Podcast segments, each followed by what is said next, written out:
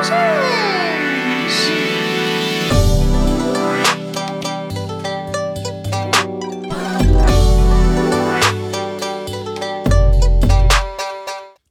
欢迎大家收听最新一期的《秋后算账》节目，我是雨薇。那我们今天是一个新的 episode，我邀请了我在海外的朋友们和我们聊一聊关于关系的种种话题。大家可能观察到，我们秋后算账有个英文名叫 hindsight，其实就是后见之明的意思，也和我们秋后算账跟大家算一算之前欠下的账有关系。这次我们的节目是全英文的，我想看一下小伙伴们的反应。那当然，我的英语也不是非常的完美，但是我们就是即兴来说，所以希望大家如果有任何的意见和建议，到时候可以留言回复给我，然后也期待期待大家留言。我们今天的嘉宾是来自澳大利亚的委内瑞拉裔的朋友 Blanca，我跟他认识了大概半年的时间，然后我们一开始从比较客气，当我们分享我们人生当中作为女性的经历之后，或者是作为一个外来者的经历之后。就会把我们两个人紧紧的相连。那我们两个都彼此经历过婚姻，然后也经历过在另外一个地方生活、学习的经历，还有文化冲突，包括文化适应这些问题。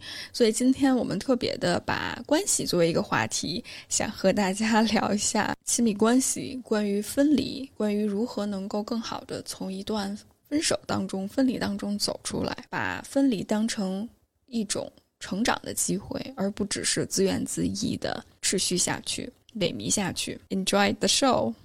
Um, hello, Blanca. This is our actually first English episode.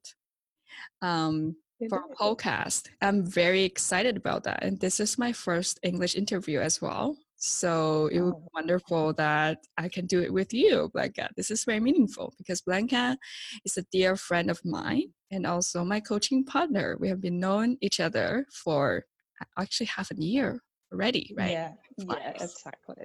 Wow. And um, Blanca has an amazing career and also has a lots of interesting life experience she can share that with us. So maybe today I'm gonna let Blanca introduce herself or just tell her story about who she is and uh, what she has experienced before in life.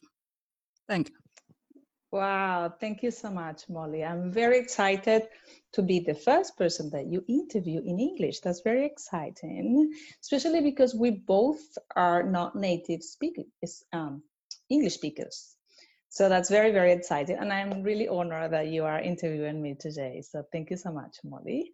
Thanks. And as you said, you know, we, we have been um, knowing each other for, for a while now, working together, and definitely we are close, we are friends, and I'm really happy to be here. We coach each other every week. So during mm, our coaching sessions, there are lots of laughters, you know, tears going on, and also mm. personal stories starting to kick in. So I guess maybe we can talk about your experience, Blanca, and your yeah. interest also in relationship and coaching. Tell me more about that. Absolutely, absolutely, Molly. My pleasure. So let me introduce myself. Um, I, I live in Australia, originally from Venezuela. My name is Blanca Bastos. You can find me in all social media that way. And I've been living in Australia 10 years. I do different things, but one of the things that I'm really passionate about is coaching. And that's one of the things that I'm doing recently, uh, much more often than before. My, the, the topic that I definitely love to talk about always is growth. And within that, romantic relationships. That's something that I, am really interested in, something that I have experience about, like anywhere else, anyone else, I guess, because I, I think everybody has faced something in their romantic life at least once in their lives. So as as as a human in this planet, we all have some experience in that topic. And for me, it's a very important topic to talk about because I consider that the lack of communication in that topic is creating a lot of problems in humanity. So for me, um, as I said, I live in Australia. I I live a happy life here. I like Australia. I miss my roots in Venezuela, especially music and food, and of course my family. But um, I, I really like living here in Australia. I'm very passionate about talking to people and helping people. As I said, especially in coaching and that kind of topics that I mentioned before. And definitely, I'm here to help. If somebody needs help, I'm here to help. As you mentioned before, a little bit about my romantic life, which is also a very important topic for human beings. I think, especially nowadays, I can see that in humanity, many people are struggling to communicate and to reach that kind of relationship people want, whatever the, the, the concept for an individual is, because it doesn't have to be the same for everybody.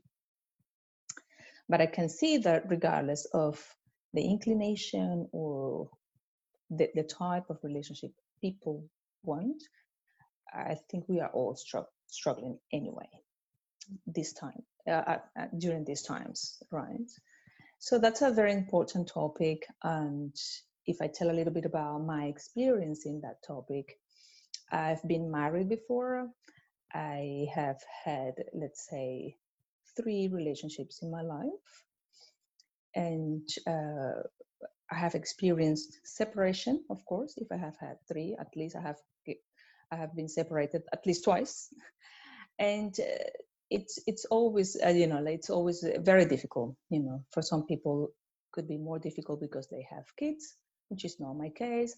For some other people, because probably they were um, lied or um, cheated on by the partners, uh, betrayal in the middle, so many things. So for, for people for different people, there are different cases, but in all cases, it's very difficult to, to face separation in a relationship. So in, in my case, this is what happened. Like uh, probably uh, I was quite uh, immature. That's it's common and normal. And uh, yeah, so I always found that the solution was separation the solution was to finish the relationship if I didn't consider I was happy enough in the relationship.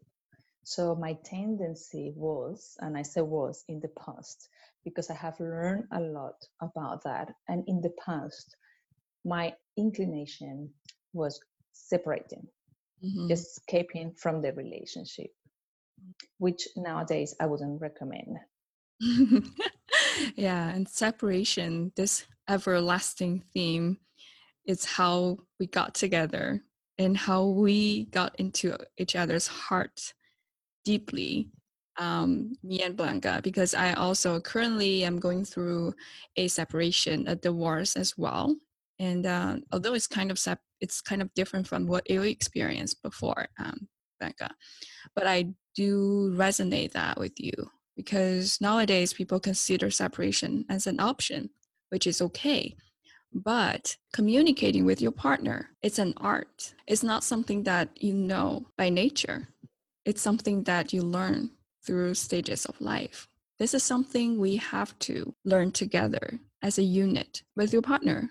And we also have to learn so many different skills to manage that. And I wonder, Blanca, what you have learned through different relationships about separation. If we just find separation as the solution, thinking that the next person is going to be better, bad news. It's not going to happen that way. Because while you are still generated that from inside yourself, you're going to find another person with a different face, with a different smile, but with similar things that will bring up that things in you that made you the decision of separation, right? So mm-hmm. I will say it again in a different way to see if it's more clear. So let's say uh, if I think because I was in a relationship where I don't know there was uh, I was with a liar, for example, it's not my case. I'm not accusing anyone.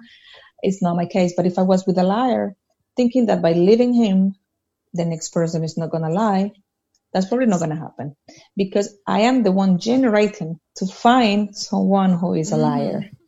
So if I don't identify that in myself, next person, even if it doesn't look like that, eventually I will discover is is very similar.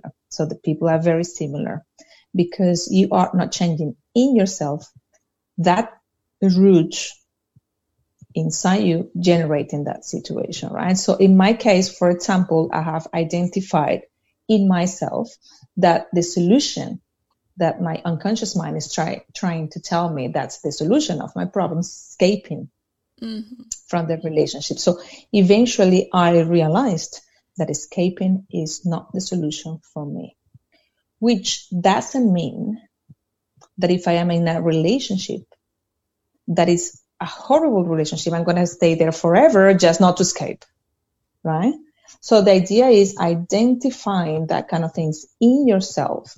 And when you meet a new person, it's evaluating if that person really will work with you in a relationship.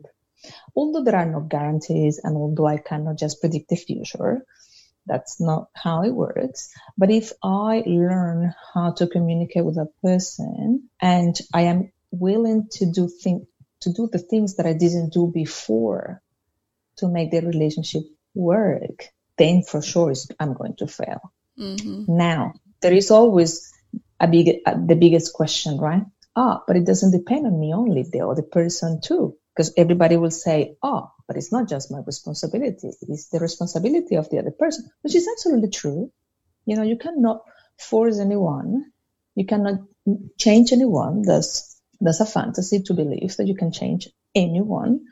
However, in a relationship, you have to give your 100% regardless. uh, like for me, like my experience always, like in the past, I thought I didn't do anything wrong. So I have this tendency unconsciously to take myself out of the scene.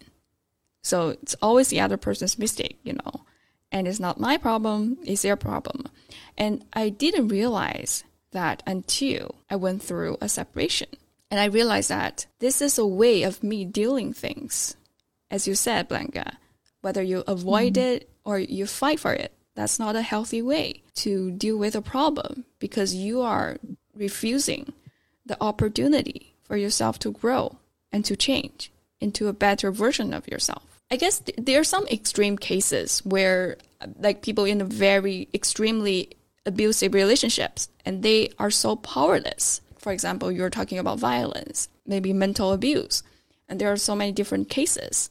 But we're not talking about those extreme cases. But we're talking about some cases that happen in everyday life where people they just have this tendency to avoid the problems, to avoid facing themselves. And that's where growth actually can start to see and people are refusing this great opportunity. Absolutely. Absolutely. I totally agree with you. And, and it's a very important point that you just said about relationships, which are like a lot of violence and that kind of things. And as you said, I, I, I'm not qualified to talk about that kind of relationships. I'm not qualified to talk about the solution for that kind of relationships. So I totally agree with that. So, but in daily, in daily basis, in, in the typical relationships that we all face, definitely, as you say, we have the tendency to avoid the growth, the, the commitment. Mm-hmm. I think I want to use the word commitment, Mm, which is commitment. something that people are so afraid of. Yeah. It's incredible Yeah. how how how afraid. Yeah, it's painful sometimes. What, what I found, you know, it's it's painful, and we do have lots of fear in that because, as you said, when we get too intimate, we have this tendency to fear to lose ourselves, to lose control, because you know, love is like an addiction. You will lose your control. You will lose yourself once you're in, and people are so afraid of that because they are not secure enough to expose themselves to expose their vulnerability to the other person because they don't know whether the, the person would accept it or would to attack it you know would to really take care of it. It's it's it's so unknown right? There's so many so mm-hmm. much uncertainty going on in here. Yeah, no, and that's that's important topic as well to to discuss. A very important point because fear. I understand we all we all experience fear, normal fear, you know, if you see real danger. So it's a mechanism for us to to be alert when there is a, a, a real situation. So if you if you weren't afraid at all, you wouldn't realize when you are in danger and you will just go, you know, and, and jump from, you know, like the balcony and, you will die because you, you're not afraid. You, you think it's okay. So we different, we definitely need fear in ourselves. But when it's a different kind of fear, what is just a, a, a creation in our minds, then that kind of fear we have to manage better. So one of the things that I have learned through my relationships as well is we are mature enough or we have to be mature enough to decide how we feel. I understand feelings and emotions is something that we believe they just happen, but we have the ability or we could practice and be more mature and decide how how to feel about someone, how to feel about a situation. Right? If we know that in a relationship, if somebody leads, if somebody lies, we're gonna suffer. We're gonna so then, you know, so you already know how it feels. You know, you, you already know how bad it could be. You're also more mature now. Mm-hmm. Just decide not to take it personal just decide to be brave enough to, to face why I am facing this again, what I haven't done right, instead of just crying. And it sounds really hard, uh, you know, it sounds a, a, little bit harsh as well. We have to be more mature. Mm-hmm. We are not teenagers anymore. So teenagers is a different story, right? But more mature people they, they we can we can definitely feel differently mm. you know mm. about situations and people yeah. it's a decision how did you learn to manage your feelings Blanca and how did you be so much mature and how how did you get there yeah, I, I, I think it, rather than the how, rather than the technique, because there is no technique behind, it's, it's, it's a decision.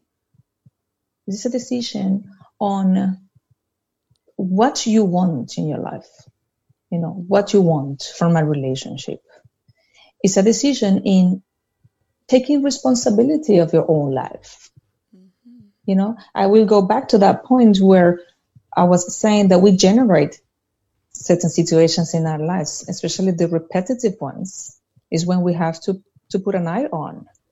If again, somebody lied to me, if again somebody cheated on me, is I, I I mean, stop crying and check it within yourself. Why again? Is it because everybody's bad outside there? So it's something within you that you haven't discovered. Mm-hmm. This right? is this is By harsh love from that, Blanca. Hmm? this is, is har- harsh love from Blanca. Stop crying and look at your problem. my God, people are not gonna like me. But that's okay. But sometimes that's okay. What can I? I will. I will stop crying for that as well. this is Blanca way. I mean, I, I'm, what I'm trying to say here, I have cried many times myself. I have felt like a victim many times myself. And this is how I say, but why? Why do I want to feel that way? I don't want to feel that way. Mm-hmm. You know, it's, it's definitely a decision and and if i see myself doing the same thing all over again or let's let's say let's say a little bit more external if i see some different people doing the same thing to me all over again it's something within me. It can be about the people yeah. out there. It can't you know? So by, by learning that it, it it makes it easier. Then you don't depend on other people and you when you start to change that in yourself you will see how it changes outside mm-hmm. exactly yeah, yeah yeah yeah because i've i've I've encountered clients who are complaining about they have no choices in life, you know, because life is so miserable and they have been treated so badly. They can't change anything. You do have a decision to make. You always have a choice, except from besides those extreme cases when your partner yeah. saying something bad to you or you feel like being mistreated by your partner, you give them permission to do that. Or you, you didn't take responsibility to express yourself. to make a conscious choice about what you want in life. And maybe sometimes your partner just didn't know how to do it because you didn't tell them what you need to do. By telling them, I don't want you to lie to me, I don't want you to cheat on me, that's not enough. You have to say what you want, mm-hmm. how you feel about your partner. Just you have to be very concrete and explicit about what you want in life, right? That's that's absolutely true. Yeah, that's what I don't think is a particular technique to apply to feel this way or to feel that mm-hmm. way. It's more about you defining what you want. What is that that you want? Sometimes that takes a little bit of time for people to discover what they want in a relationship. It took me years.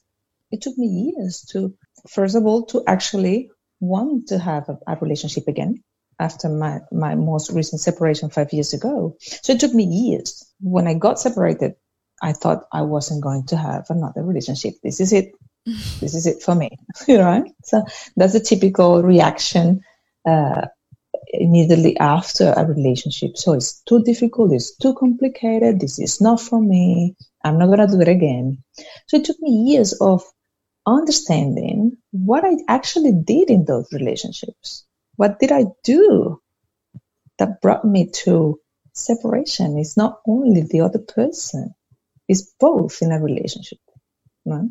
So, what did I do is what I have to care about, is what I need to understand to see what I have to change because no one else is going to change for me. And there is no perfect person outside there waiting for me. Mm-hmm. Right? Mm-hmm. So it's about it's about understanding you more and more and taking responsibility for everything that happens to you, whether the good things or the things that you categorize as good or as bad. I totally understand that sometimes that could be shocking because we are very used to believe that things happen. Mm-hmm. But, you know, I have learned with time that things just don't happen. Just randomly. Just by waiting. Yeah, it will never happen. And maybe Blanca, if you can, tell me, tell us something about what changes you made in life after you went through the divorce or separation. What did you learn from that? Yeah, so first I I, I learned that particularly myself, I didn't I didn't give my hundred percent. I don't think I did when I was in previous relationships. I was usually more expecting for the other person that giving and you can give in so many ways, you know, in the untangible side, in the tangible side, and the material side. So there are many um, ways that you can give, even without expecting to receive, right? So I, I definitely don't think I, I, I gave enough, and I don't think I give my hundred percent. I didn't, you know. So I, I, I was in that mindset of things happen instead of I am making things happen. Right? Mm-hmm. So I didn't, I didn't um, either, let's say, analyze or plan my relationship. It just happened, you know. So we met, we got crazy about each other, and suddenly we had a relationship, right? Nowadays, I wouldn't do that again. I wouldn't do it that way. Although, although it's beautiful, and I do want that attraction, that attraction for me is very important, but I, I, I can manage it differently nowadays, right? That, that attraction has to be present. It's a necessary condition, but it's not an enough condition. It's not sufficient. If you, if, if I can explain that difference, you know? Yeah, go ahead. I want to know the difference. Yeah, like something that is a necessary condition is like I wouldn't go I wouldn't date anyone that I'm not attracted to. Right? It's a necessary condition to feel that connection, to feel that attraction. Mm-hmm. However, the fact that I am attracted to that person is not going to be a sufficient or enough condition for me to say, yes, I'm going to have a relationship with that person. And so it's necessary, but not sufficient condition. Yeah, yeah I got mm-hmm. that. And what are some key components or elements you're looking for in a relationship specifically?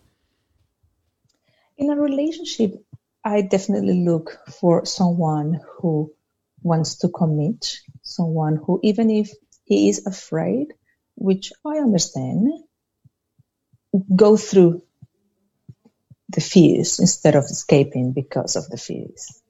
Right? Someone who is brave enough to go through the situations and not to go around the situations. You know, I don't want to go around. I want to go through. Mm-hmm. And this is my, this is, this is the way I think it will work in, in, in anything that you do in life. You, you need to go through the obstacles to reach that valuable thing that you want in any area of life. So in, in, in a romantic relationship, it's the same. And someone who is committed, someone who is willing to grow as well. You know, growing and just getting old are two different things. We age every single day of our lives. We have to be conscious about that. But growing doesn't happen automatically just because of time, just because we age. Mm-hmm. So it's something that we have to constantly do. And it's individual. You know, whatever represents growth for me doesn't necessarily represent go uh, growth for another person. But if that person is actually doing something for their own growth, that's something that I really appreciate. And there are, of course, other little things that we can, as a woman, in my particular case, not that all, not that all women have to think the same, but I, I like a gentleman, someone who actually knows uh, how to treat his partner and someone who can listen, someone who likes to be listened to mm-hmm. as well. You know. So basically for me the most important thing is growth, respect, love and desire and the integration of all the ingredients. Wow. Wow, that's amazing. I'm, I'm really glad you brought this up because Blanca, nowadays, like girls in my age, because they're about thinking about getting married, you know, entering marriages, long term relationships. And our society keeps focusing on external validation. For example, houses, money, careers, you know, and let's focus on the qualities your partner have. That's super mm-hmm. important because you're not having a relationship with your house, right? With your bank account with yeah. his career, with his money. I know Correct. material things are very important. But then when it comes to personal life, when it comes to internal world, it has to do with this person's characters, you know, these qualities of this person. And that's where respect, commitment, honesty, communication, all those great qualities we've mentioned are so important, are in play. And we rarely talk about that in today's society. Right? So it's so sad to see yeah. that, but I'm so glad that you brought this up, Blanca. Yeah, I, I understand that there are some, I mean, like one of the things that I have learned as well is like you, you don't want to leave any variable out of the equation. Otherwise, you're not going to get the results you mm-hmm. want, right? So it's important to consider each variable. And material things, you know, they are not going to give you happiness, but we need them in life anyway. We need yeah. a house, we need a, different things now. So I, I don't want to evaluate anyone, and I don't do it, in fact, for what they have.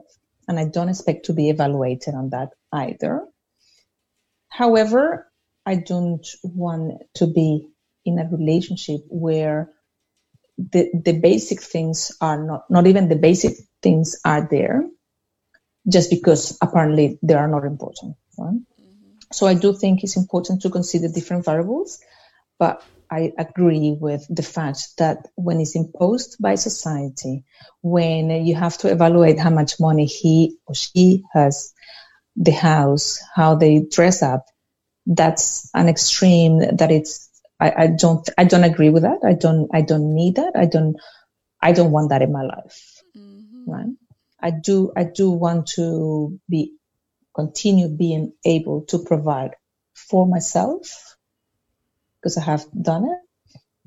And I would like the other person to be capable to do that as well. And together we can produce even more if we need or want more but it's our decision, not because society imposes anything on me or on us. So I think it's very important what you're mentioning because for younger generations, they will see that as the main thing. And I do think it's a problem to see that as the only important thing that to, to discard someone because that person doesn't have a particular profession, a particular status in society, or mm-hmm. a particular amount of money or goods, you know. Mm-hmm. So it's very important for younger generations. That's true. And how do you have this confidence in yourself, Blanca, that I'm enough. I can provide myself because I feel like nowadays people, no matter how well educated they are, especially girls, young ladies, no matter how well educated they are, how prestigious their family are, still they have this constant fear of not in, I'm not enough, I'm not good enough. Mm-hmm. They have been haunted by that and they need to find a partner to find someone who's who's wealthier, who's smarter, who's mm. um, more mature than them. That's how they can get their enough from. Mm-hmm. And I feel like this is problematic because if you're not enough, then you can never find mm-hmm. your enough from the other person. So how how, how did yes. you break that? Yeah. Look, what I think is that we as human beings have that tendency to to find or to try to find whatever is missing to find it outside right? to find more friends to find more money to find more entertaining to find a partner but as you said the more we find the more we want. Because that thing that is actually missing in ourselves is our growth.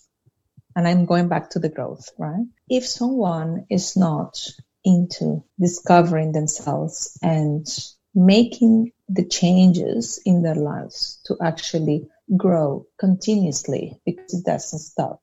They will always consider something is missing. Because the real missing part is that the growth. So this is how you gain that confidence by understanding that that it doesn't matter how much you actually get from the things that you are good at getting because we all we all have some talents and we all have the capability to get certain things. Maybe I can, uh, maybe some people are much better at making money than others, and some other people are better at getting more friends, etc. So, but even if we get more of that that we are very good at getting, something will always be missing. We always will have that kind of emptiness sensation. And in my opinion, that will get not necessarily solved, but because, as I said, it's a continuous thing, but is when you find growth, when you find that path to start your growth. And I, I really appreciate this shift in perspective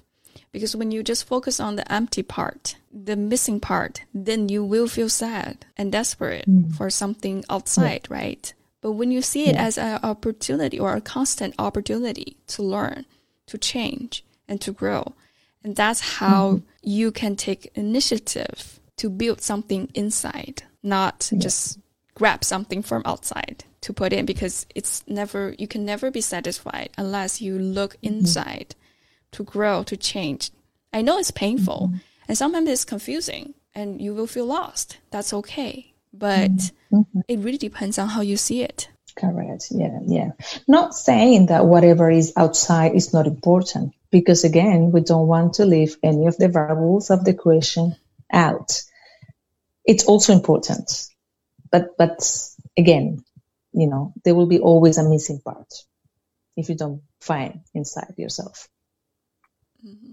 Wow, that's powerful. Thank you for sharing that. Mm-hmm. Um, sure. Blanca, would you like to talk about your new book idea with us? I love your title. I love that. I would love that. But the funny thing is, like, um, let's say that I came up with that, that idea because that's a good word. So far, it's just an idea. I, I, I, don't have um, a particular plan quite yet, but I came up with that idea. I was there a couple of years ago, so it's not that new. It's still new because it's not reality yet. And uh, it's because I, you know, I'm very passionate about the topic of relationships, of romantic relationships. I I would say that I have a lot of experience myself in my relationships, and I have also heard from clients, friends. Uh, you know, you, you learn from different avenues, mm-hmm. and I'm very passionate about that area. And and so I came up with the idea of writing about what women need and what men need. And this title, I, I, I hope to keep it. I'm not promising. We're all procrastinators. Um, we, we always we don't we don't have deadlines. exactly. So then um, I came up with the idea that men need more love, women need more sex. Amazing. so the reason is like I I see, you know, I in, in general terms, you know, in general terms, I'm not saying that all men are like that or all women are like that. That's impossible. But in general terms, you know, when people are trying to build a relationship, talking about a man and a woman in this particular case, you know, most of the times women want to commit and they think about the romantic side of it and being together and building a family and all that love involved. While the men are especially at the beginning thinking about all the um, the contact the physical contact everything related to sex. That's what they think of you know. And um, so i think we need to interchange a little bit because we all want both love and sex you know together integrated. And this is when i think a relationship will work when there is love and desire from both parts at the same time. This is when it's going to work. While there is one who loves, loves, loves, loves, but it is, is only in the ideal kind of mindset and there is no physical contact. And the other one is the other way around. It doesn't work because it's like trying to get absolutely different things from, from the other person. So, um, so, so the other reason why I thought about it is because, you know, in, in, in this society, it seems that men can't cry, men can't express how they feel because they are going to be labeled as weak, which is absolutely wrong. I mean, like we all have feelings, we all have the right to be loved, to love, and to cry if we need to, and to express ourselves and to do whatever we consider we need to do, regardless of our gender. Mm-hmm.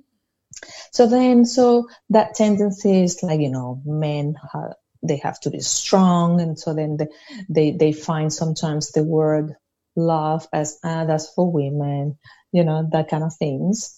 And I think that communication is very important between men uh, and women. And because society imposes that, and we have to remember that we are part of society and yeah. we don't want to see society as an external thing again, right? So we understand that we are part of that. We also judge, we also demand. So we are, we are that society that we mention as an external thing, right?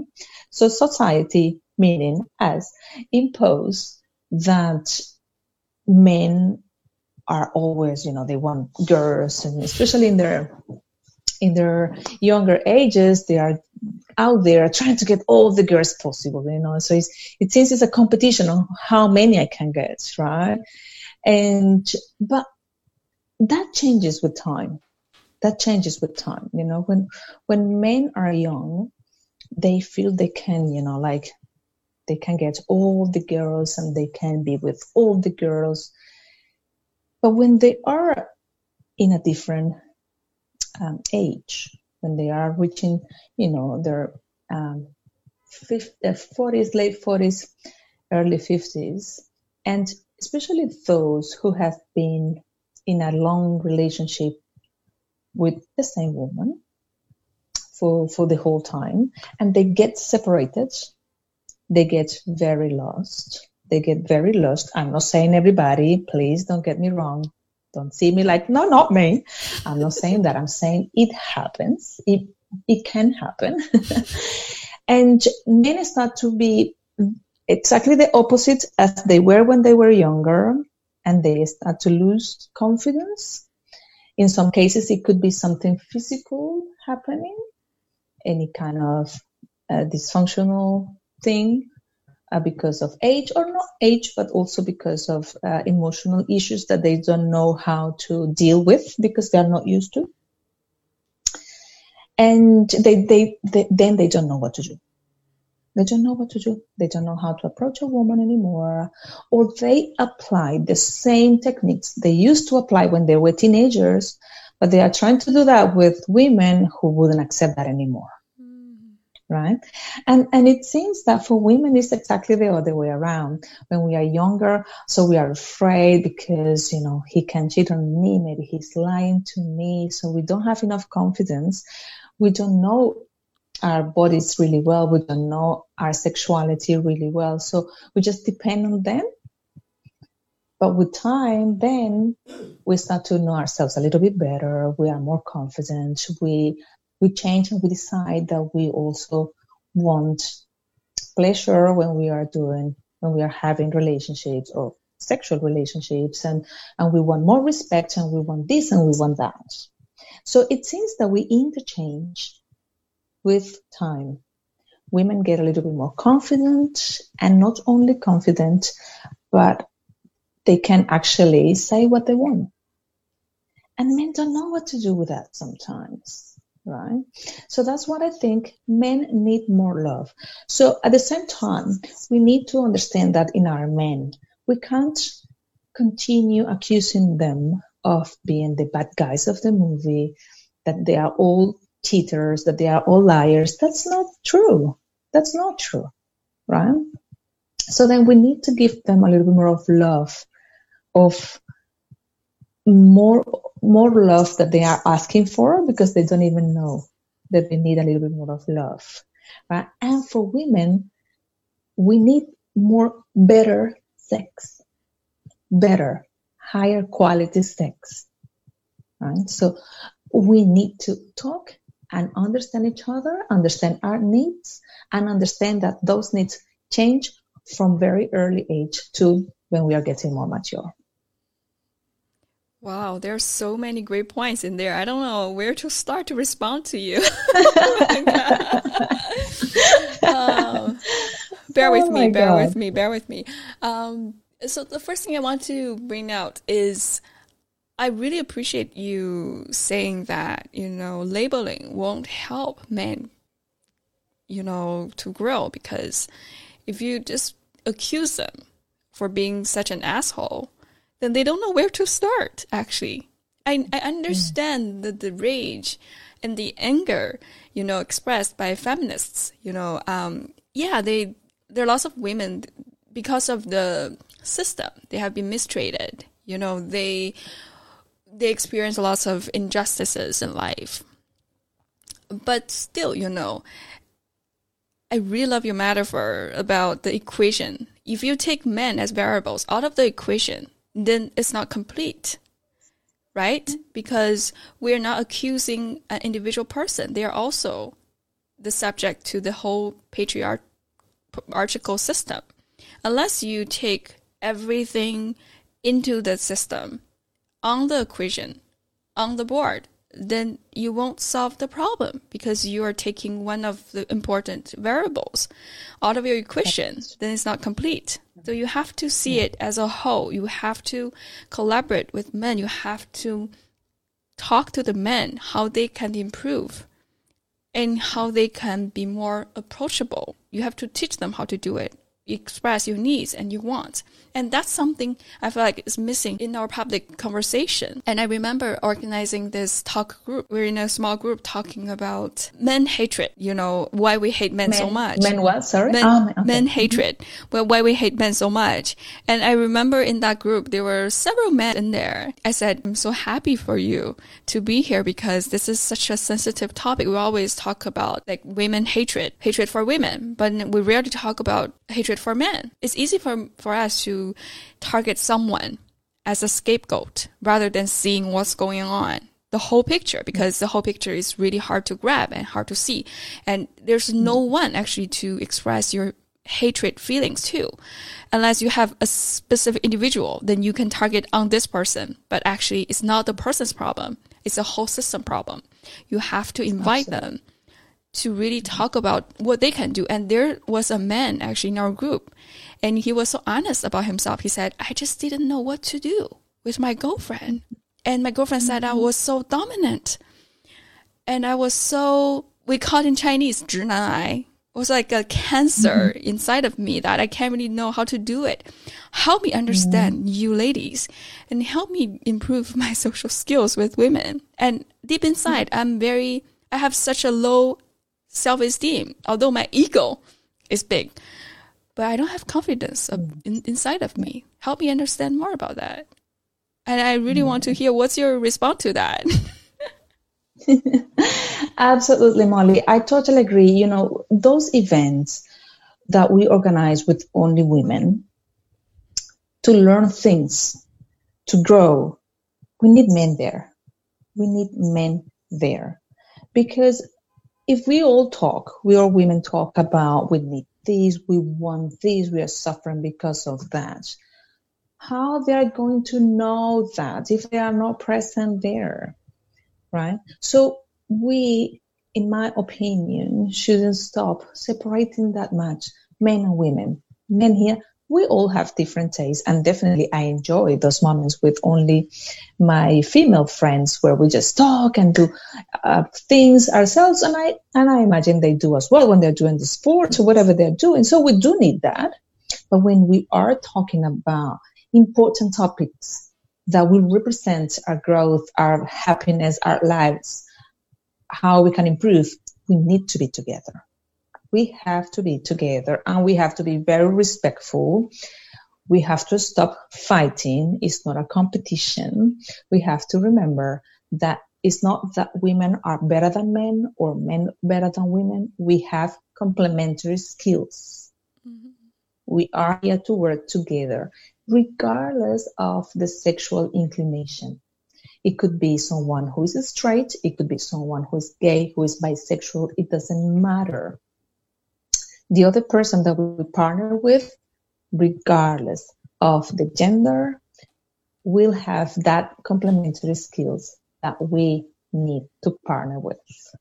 Right. So we, we have to stop that kind of, if we go for the feminism, we are doing the same thing that men did for decades, millenniums or, or centuries or whatever it was, just doing the same. So that's not going to solve the problem. And I do understand that there are men who, oh my God, you know, so I understand that. I'm not trying to, to make them look like angels, but we are not angels either. We also have our things too, right? So we also have our personalities and our um, strengths in some areas, right? So it's, it's about working individually because you're growth depends on you and you only, but also working in conjunction when we are talking about relationships. Right? Mm-hmm. So yeah, we need we need them there, listening, paying attention, and everybody needs to be very respectful. Yeah. And Blanca, how do you educate your male friends or your romantic partners to know more about how women feel? And what women well, need? Uh, yeah. Well, I think I think it depends on the person, right? There are different different type of people. Some people are very sensitive to talk very expressively when we're talking about sex. Mm. Other people could be much more open. So I think it, it, it's important to read a little bit the other person and to try to understand their style right? If somebody is very close and somebody doesn't want to talk about, you know, use that kind of language when you're going to use the words that you need to use and you, you will actually, you know, say what you need to say as long as you are respectful. So I'm very open to talk about that, but I also read the other person and see if that person is open to receive that information. I think I, I never give any kind of information unless the other person is open because it's not for me to be teaching or educating anyone who is not interested. Right? It's, it's more about an interchange of information, ideas, or even uh, interests together to see what you know more that it could be beneficial for me or the other way around. Right? Mm-hmm. It's, it's, more an interchange. Mm-hmm. I think it's important to read the other person 1st mm-hmm. Yeah, evaluation, I would say, about the other person and what they can take yep. and what they cannot take is very important. And I do have this Absolutely. challenge in my life, Blanca, um, when it comes to taking care of male's ego. Because um, mm. I know they're very um, pride, you know, they're very grandiose, and sometimes you you never know what you're gonna say will hurt them. You know, will hurt their little boy inside. And how do you do it? yes, I, I, I mean, if a man is interested in knowing more, he needs to be open and receptive because it, it, depends as well on how we talk to people, right? So, respectful, first of all, not taking it personal. It's not about a personal thing, it's about education and a particular topic. But the most important thing is that the other person is receptive. You know, like if if that's your partner, for example, if we're talking about your partner and he doesn't want to listen, that could be difficult, definitely. You know, because sometimes, you know, we have the tendency to not listen to our partners the same way that we didn't listen to our mothers or our fathers, right? So uh, we have the tendency to tell something to our partners like 10 times and the person doesn't pay attention someone externally says the same thing and they come, oh, you know what? I discovered this and that today. And then you are like, oh, I have said that about 10 times, right? So if the person doesn't listen to you, find a way that he or she listens to someone else who is important in their lives, right? So you always have to understand what is the way the other person will get interested about. Is it through uh, maybe that person needs reading a book right, rather than listening to you? Maybe that person will need to attend an event. So you have to find a way. It's challenging, it's difficult, could be very tiring, but you have to do what you have to do. Yeah. It's a marathon, you know, you have to get prepared and it can be very rough tearing mm-hmm. but it's very rewarding after you get to the point yeah it might take years yeah yeah i know um, and also i'm interested in knowing how you get out of your comfort zone blanca to sharing feelings and your needs with your romantic partner Look, um, in my particular opinion, I'm very open. I'm very expressive. I have made mistakes in that aspect because I have actually scared men before. they run away as fast as they can. So I have learned that sometimes I can't be that direct. Sometimes I can't be that direct. They cannot take it. Some people cannot take it, and that's okay. So then I usually try to make them talk first. You know, my, instead of telling them what I want as, oh, I want this, this, as, a, as I want a list of things, you know, as if people have to please me. I ask. I try to ask. I try to determine, to read how they behave, what they want. Some people are good at talking a lot, but not doing much. Some other people don't say much, but they do more. So it depends on the person. I think it's so important to listen what people say. So we all say things and we don't realize what we're saying. Yeah. It happens to most of the, the time. time. right? It happens. So if you listen carefully to the other person, little by little you will identify certain patterns, certain things about their personalities, their way, their interests, and then you have to go through that. You know I, I, had that tendency of being very direct. This is what i want. This is how i, I, I think. This is how i see that. But not necessarily work with everyone, right? So it's important to find the way and find the right time as well. Sometimes, sometimes it's not right at the beginning. Uh, it's very variable depending on the other person. Mm-hmm. Wow. And how do you overcome this fear of maybe this person will reject me or maybe this person will look yes. down on me? That's very difficult. That's very difficult. Um, I totally understand that kind of fear because, particularly me, I am. I have that. I have. I'm afraid of being rejected. I'm afraid of that. You know, I think I'm afraid of that since I was very little.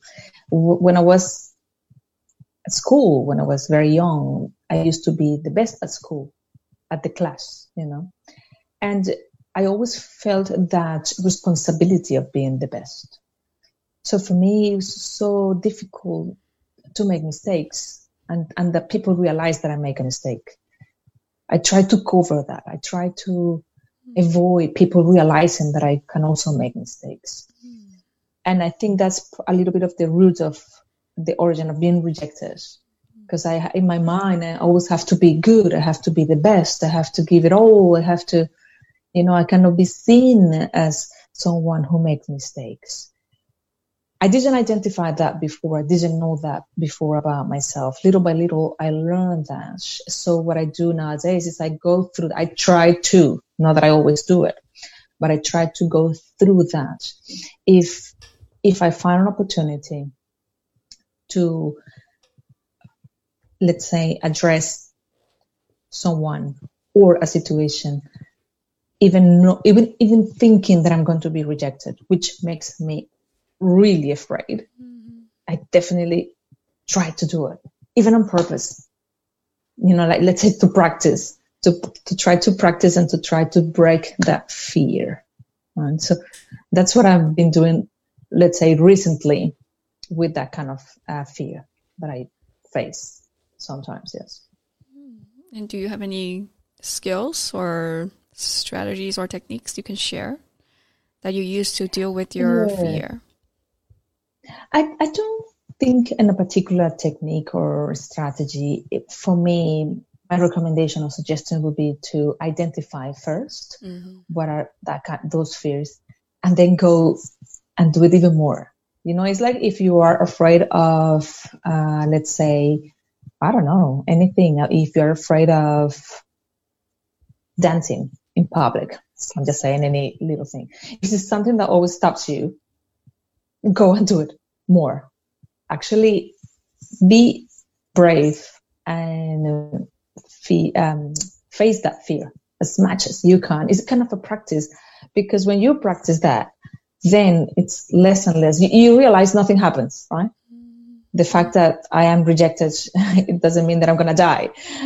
You know, but when you are afraid in your mind, many things happen. Or when you're going to speak in public, if you're going to speak in public and you're so afraid, you're afraid of being seen as stupid or anything, making mistakes or whatever the case is for different people, the only way to go through that is just to go and do it and make mistakes there. And then you will realize it's not too bad, it's not too difficult. You know?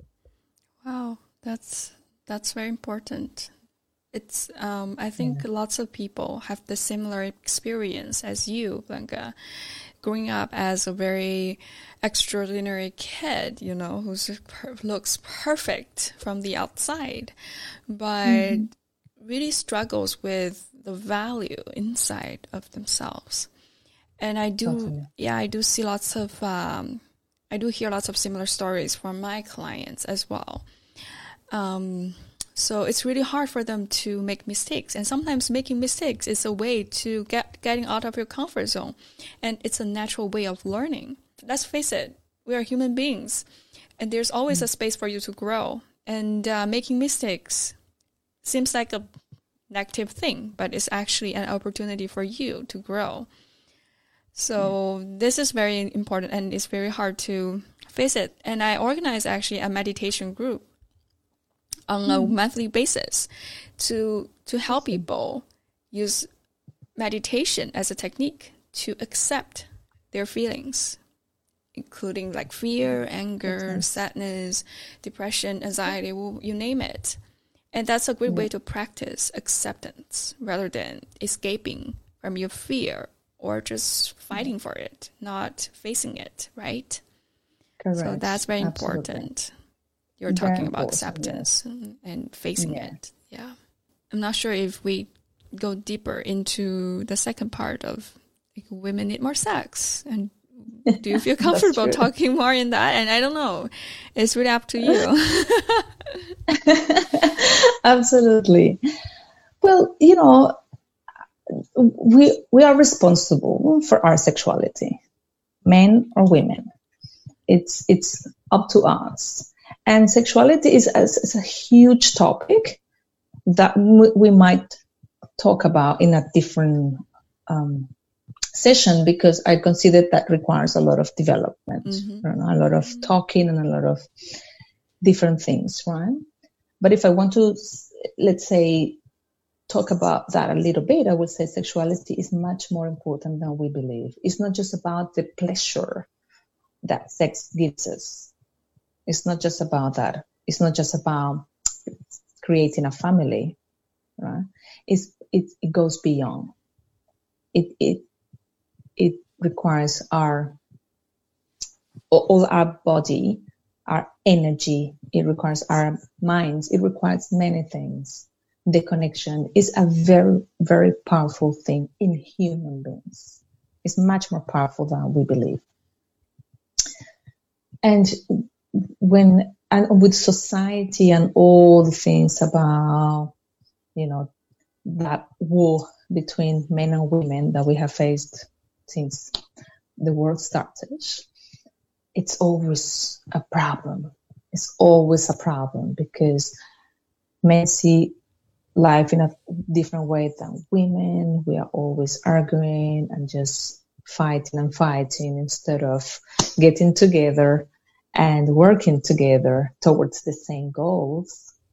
We are fighting and we always want to be right. If I'm a woman, you know, I want to be right in terms of women, the women point of view. If I'm a man, I want to be right in terms of, you know, so, and that's, that's just against humanity, completely, completely against. So with that continuous war, you know, and all the taboos and all the things, so it seems that sex is just for men, men just go and get sex and women can't. And so we always have, we as women have that situation that seeing sex as a problem because, you know, if I get with someone, I'm going to be criticized and also women can get pregnant. So there are many things, right? So we are always so afraid about sexuality, you know, and men are always trying to seek sexuality. And because of that lack of communication, it's, uh, the quality of the relationships is just poor. Mhm. It's poor. It's definitely poor. Many women don't get satisfied during the sexual intercourse, intercourse because there is no communication with the partners. The part, the men don't know what to do. Some of them just take care about themselves, and that's it. And then, and then, of course, there is a cycle where if someone doesn't get pleasure, what I'm going to do it again. Mhm. So then women don't want to have sex and men get upset because they don't want to have sex. And they go and find excuse to be with another woman outside the marriage and all that crazy situations that we face day by day. So if we communicate more and if if we have better quality of sex for both people involved, then you know it's easier to have the frequency of it and to please each other and to use the sexuality for other things not only pleasure. You know it's the connection it's generation of energy it's so many other things. As i said we can talk about that later on in another session. Mhm. But the important thing to know here is we have to communicate more and women have to learn about their sexuality, how to embrace their sexuality, not to be afraid of it, to ask for what they need. So then they don't need to stop having sex with their husbands. So then their husbands don't get upset, etc. I'm not talking about, I'm not talking about that we have to please our men regardless. I'm not, I'm not talking about that at all. What, what I'm saying is we have sexuality as a very powerful energy and part of our lives. We want to embrace that properly. So if if women don't get satisfaction out of it and they don't know what to do it for, then of course they're not going to have it. Right? So it's about learning more about it, being more open about it. But it doesn't mean, I'm not saying that to go have sex with everyone. Although if you want to do it, go ahead. No problem with that. Um, what I'm trying to say is like we have to stop seeing that as a problem. Mm-hmm. Sexuality yeah. is not a problem the lack of it is a problem. Mm-hmm. I really want to acknowledge your definition of sex because, or sexuality, because when we're talking about sex and sexuality, we're always talking about the, the, the hardcore part of it, you know, the intercourse, the techniques, mm. the pleasure, and whatever. And we forget sex and sexuality, as you said, Blanca, is an energy, is within yourself, is your relationship with yourself. Is your relationship with your partner. And even your relationship with the world is a holistic term. It's not only about the thing the tangible thing and also the intangible things that we we Absolutely. normally forget. We don't usually talk about. So um, and behind that is a mechanism of how do you communicate with your partner? How do you understand yourself? How do you express yourself? How do you accept your body? And this whole thing is quite missing in today's conversation in the world, even in Absolutely. education, our public education, in our public discourse, because we're so afraid of making mistakes in the Western societies. Absolutely. Political correctness is such a big thing. So, mm-hmm. revealing your vulnerabilities or even talking about your sexual fantasies are considered such a taboo. And in here mm-hmm. in East Asian societies, like sex is such a social taboo. It has been a social taboo for thousands, thousands of years. So not to mention mm. about that. And nowadays, when consumerism comes in and people would pursue sex as another product, like mm-hmm. I, I can learn techniques or I can just mm-hmm. learn how to practice my sexual attraction or to boost my sexual, I don't know, but anyways, it's just something you can purchase. You can make it just over mm. the night, but it's something what's underneath in that is more than what's shown on the surface, the techniques you can learn. It's about you as a Absolutely. holistic, as a Absolutely. total human being, the totality of who you are. So I really appreciate you saying that. Yeah, absolutely. I totally agree with you. Yeah, it's it's much more than that. It's just much more. It's not a transaction as many people want to see it. Yeah, exactly. It's, it's, it's not like that. Mm-hmm. Mm-hmm. Absolutely. Mm. Is there anything you want to share, Blanca? Well, I, I think um, you know. Let's let's say it's like to to summarize uh, the whole thing in here is uh, first that one thing that I consider very important for human beings is our personal growth we cannot just get stuck in our lives without making changes and and not trying new things because that's that's the opposite of being alive. Right. Secondly um, secondly i think men need more love and women need more sex. I definitely believe that. We need to integrate that. And uh, definitely as well, whatever is happening outside ourselves is a reflection of what is inside ourselves. And we have to remember that things just don't happen. We make them happen. Whether we like them or not, we make them happen so then we can change them. We can make them happen differently. And for that, we need to change ourselves. Is it an easy job? Of course not. Is it happy all the time? Not necessarily. Does it have to be that way? Maybe not, because the end goal is your growth, not necessarily that everything has to be in a happy place. You, know, you can make the decision of being happy regardless of the situation, which is different. But the but the goal, from my point of view and from my experience, is growth, mm. and that requires a lot. Well, that's that's wonderful. Such a great summary of the points we've talked about today. And what are some of the advice you would give to our Chinese audiences hearing our podcast right now, especially young generations? Some last yeah. words to them. Yeah, definitely. For younger generations, I would say let's communicate more. Let's talk more.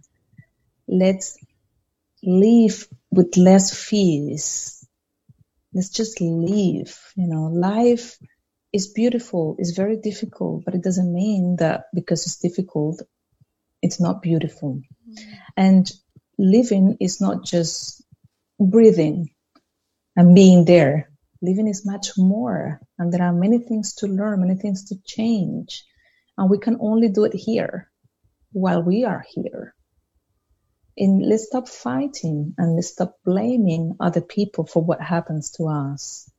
Just let's find out what is inside ourselves. The problems we have, they are all inside ourselves. It's for us to discover that, and it takes time. But it's our responsibility to do it. Nobody's going to do it for you. You are the only one who can do it, regardless of your age, of your gender, of your race whatever you are in the planet, it depends on you. So just take responsibility for your life.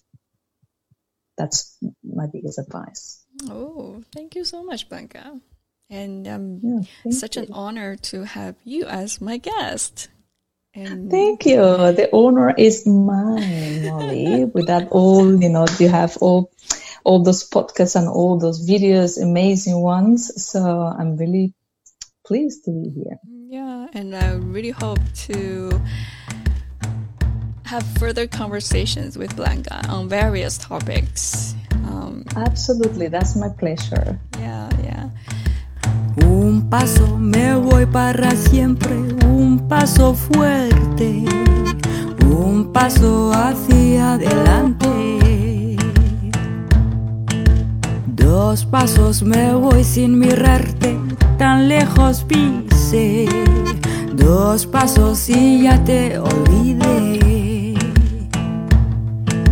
Tres pasos ya son hacia el este, el sur, el oeste.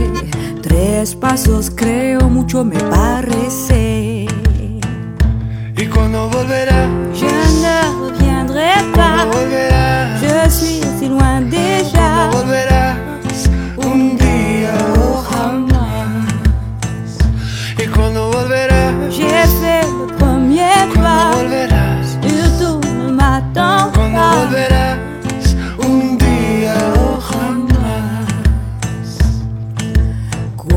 Cuatro pasos quiero acordarme, cuatro pasos ya sé. Tú me quisiste, yo te quise. Cinco pasos ya sin perderme, tanto me alejé. Cinco pasos y te perdoné. Seis pasos ya son casi siete, contar más no sé. Ni el paso sin más me quedo de pie. ¿Y cuando volverá? Je ne reviendrai pas. Cuando volverá. Je suis si loin de